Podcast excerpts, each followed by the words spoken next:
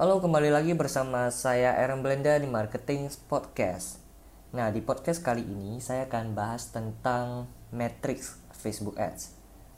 Ya, matrix apa sih yang paling penting ketika kita beriklan di Facebook?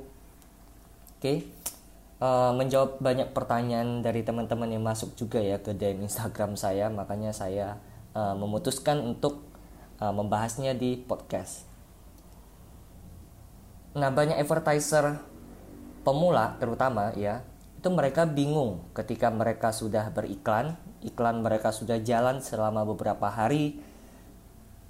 Mereka disuguhin data sama Facebook, tapi mereka bingung karena saking banyaknya data yang bermunculan ya.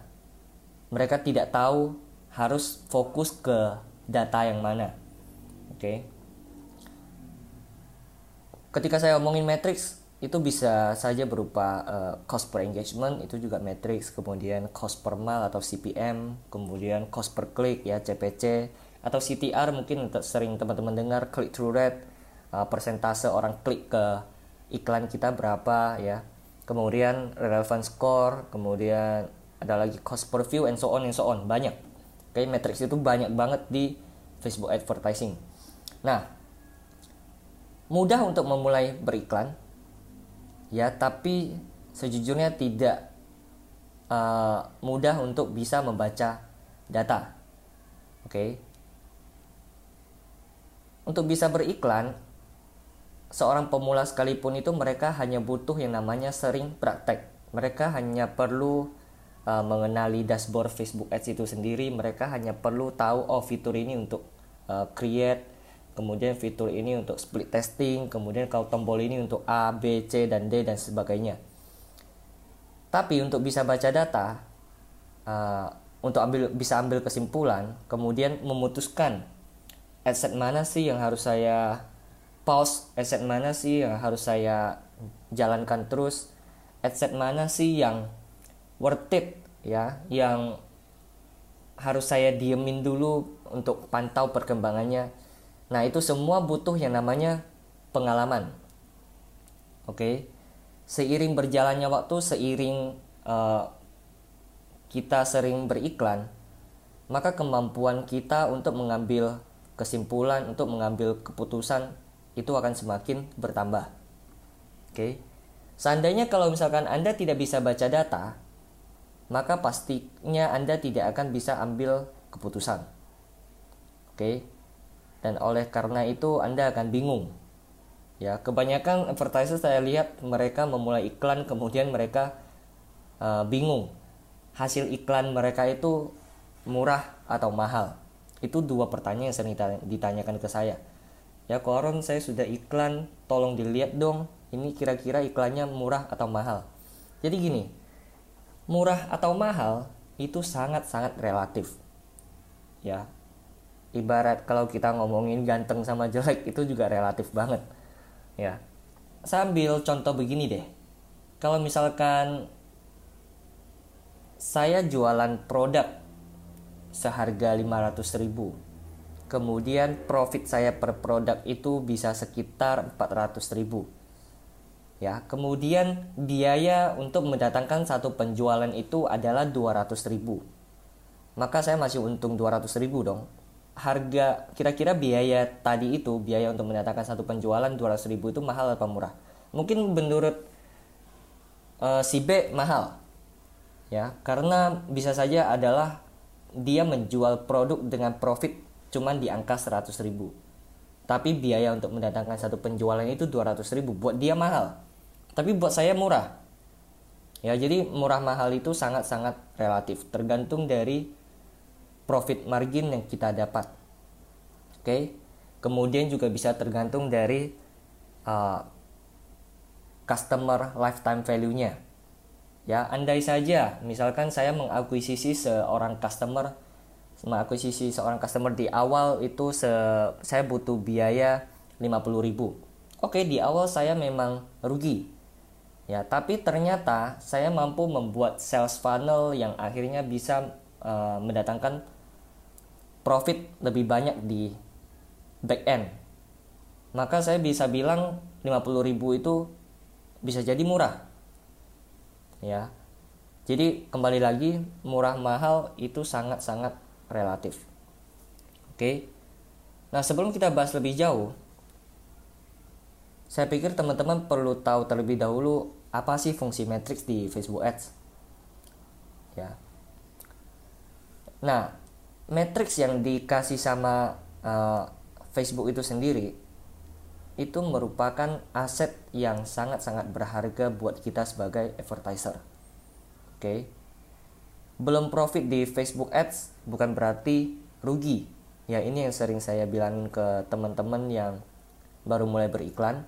Anda harus punya mindset bahwa beriklan di Facebook itu ketika belum profit itu bukan berarti kita rugi.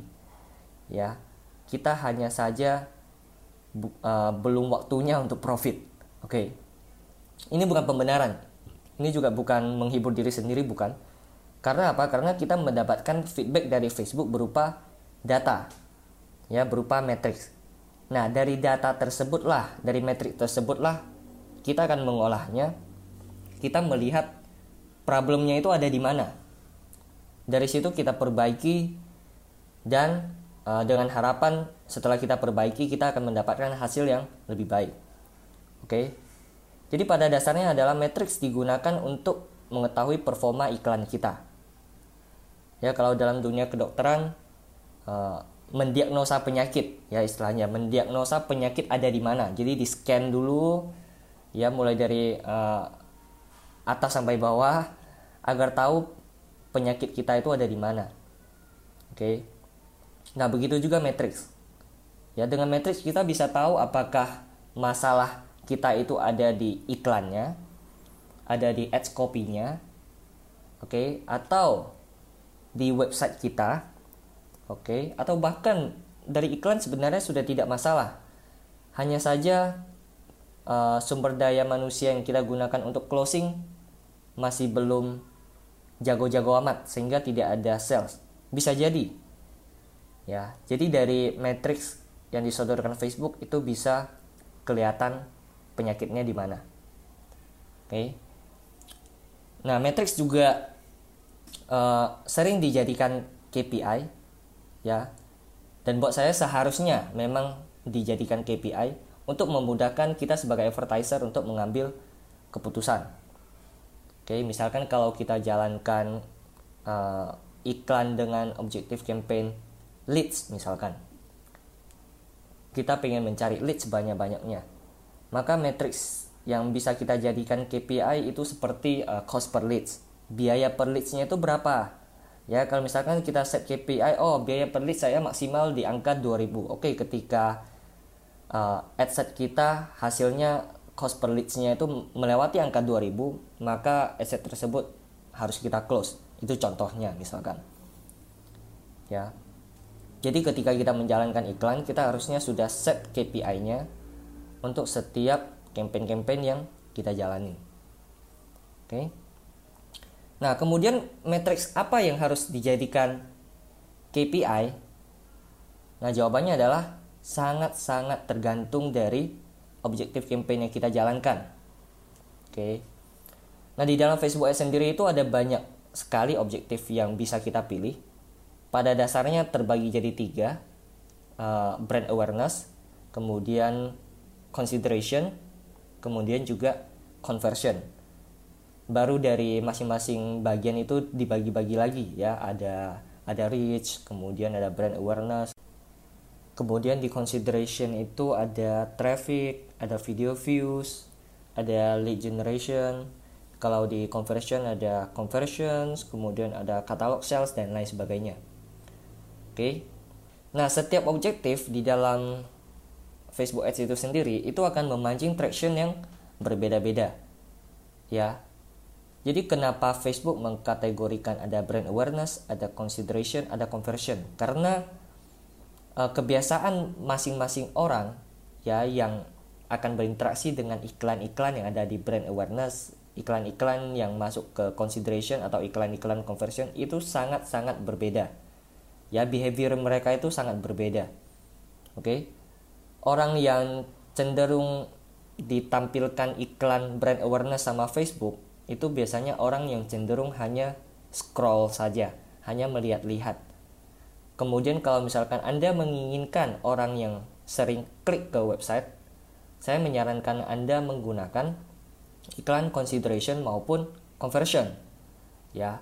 Dan sesuai namanya conversion itu ditujukan untuk orang-orang yang menurut Facebook itu cenderung convert sesuai dengan goal yang kita tentukan. Apakah itu view content apakah itu add to chart apakah itu initiate checkout apakah itu purchase dan lain sebagainya.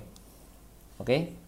jadi kalau misalkan anda menjalankan iklan dengan objective brand awareness ya anda jangan bertanya kok yang klik iklan saya sedikit ya atau anda bertanya kok yang convert sedikit ya? dan lain sebagainya. Ya karena memang iklan brand awareness itu bukan ditujukan untuk mencari orang-orang yang klik ke iklan maupun yang convert.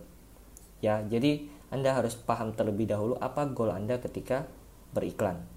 Oke sehingga anda bisa milih objektif campaign yang sesuai. Nah semua KPI itu adalah matrix.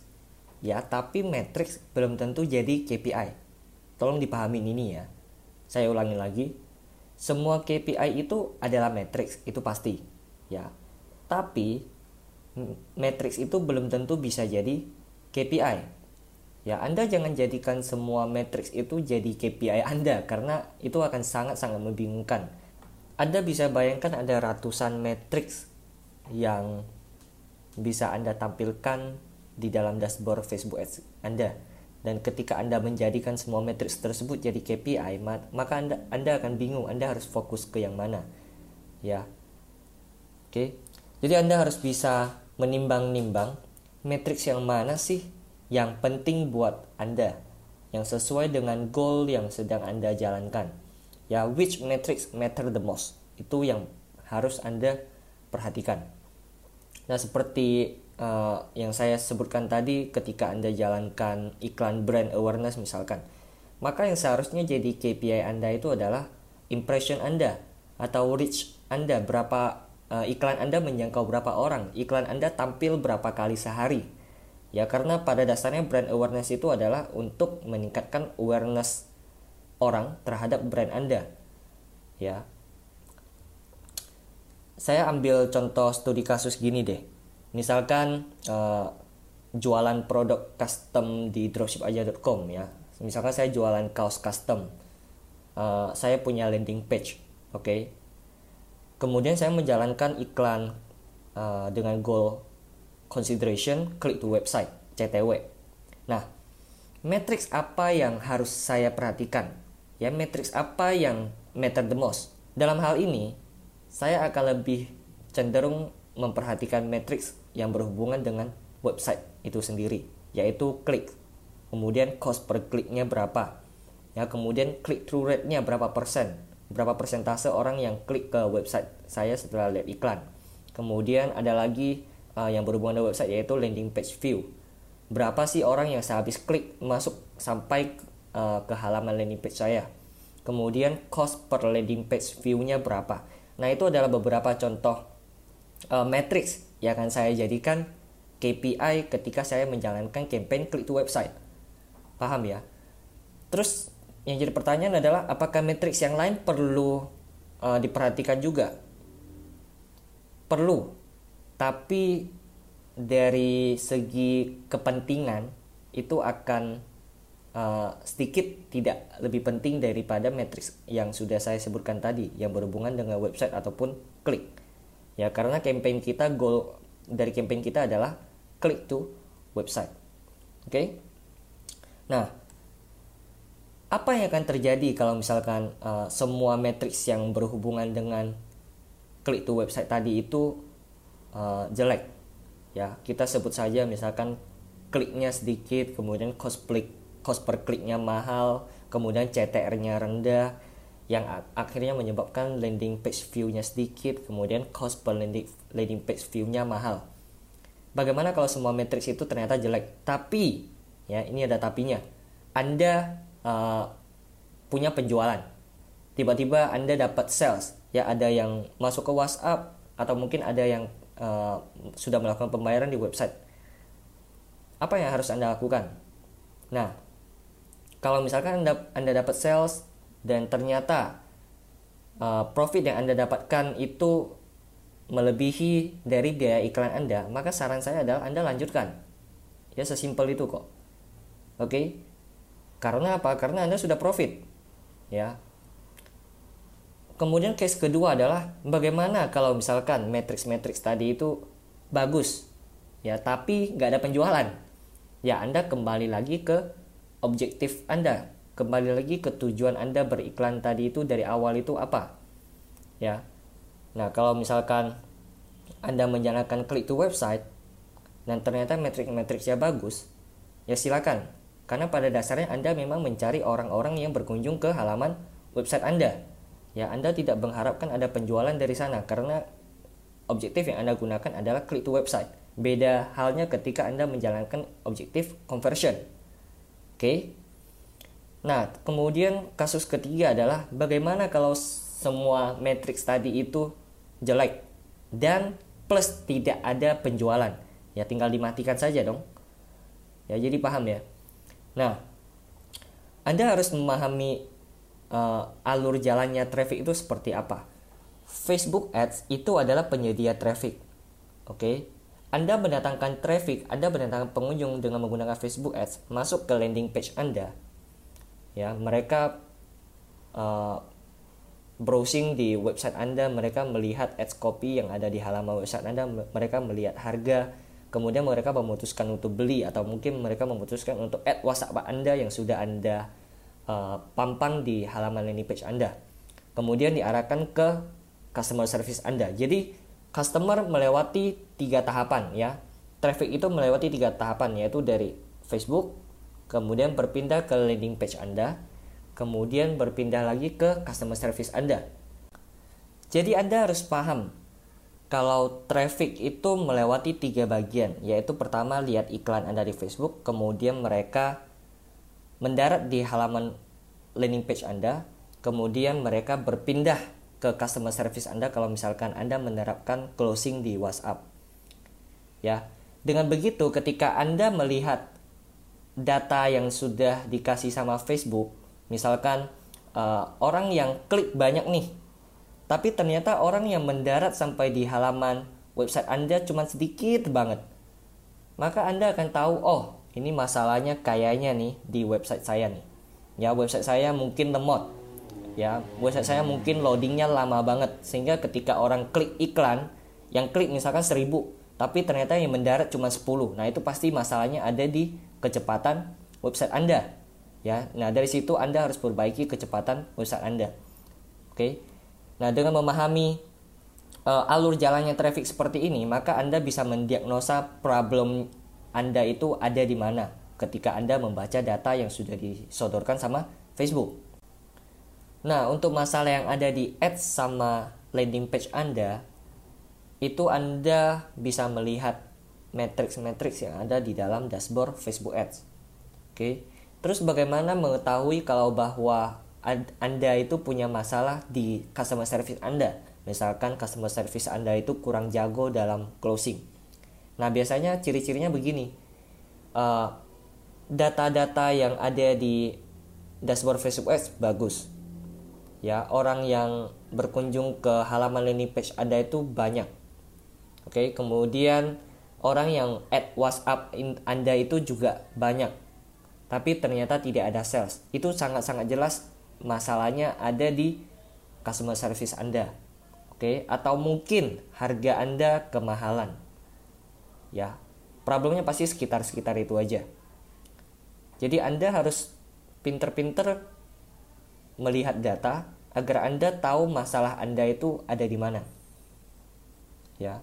Banyak banget yang ketika sudah beriklan mereka tanya ke saya, "Koron ini sudah saya sudah iklan." Kemudian banyak yang tanya-tanya di WhatsApp, "Tapi kok nggak closing ya?" Ya karena itu. Ya. Anda punya masalah di customer service Anda. Anda harus paham bahwa Facebook Ads itu tugasnya itu hanya sampai di mengantarkan traffic ke landing page Anda atau ke customer service Anda. Tugas Facebook cuma sampai di situ. Ya, terkadang saya melihat bukan uh, teman-teman itu tidak bisa menjalankan Facebook, bukan. tapi lebih karena teman-teman itu tidak tahu masalahnya ada di mana. Ya.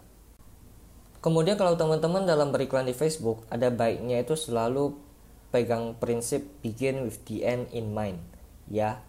Selalu pikirkan terlebih dahulu apa sih goal teman-teman ketika sedang membuat sebuah campaign. Apakah campaign ini tujuannya untuk meningkatkan awareness saja akan brand kita? Ya atau mungkin uh, goal dari campaign ini adalah untuk mendandakan sales ya mungkin atau mungkin goal dari campaign ini adalah untuk mendandakan leads. Jadi harus paham dulu apa sih objektif dari campaign yang teman-teman bikin. Oke pada dasarnya memang ujung-ujungnya itu adalah sales.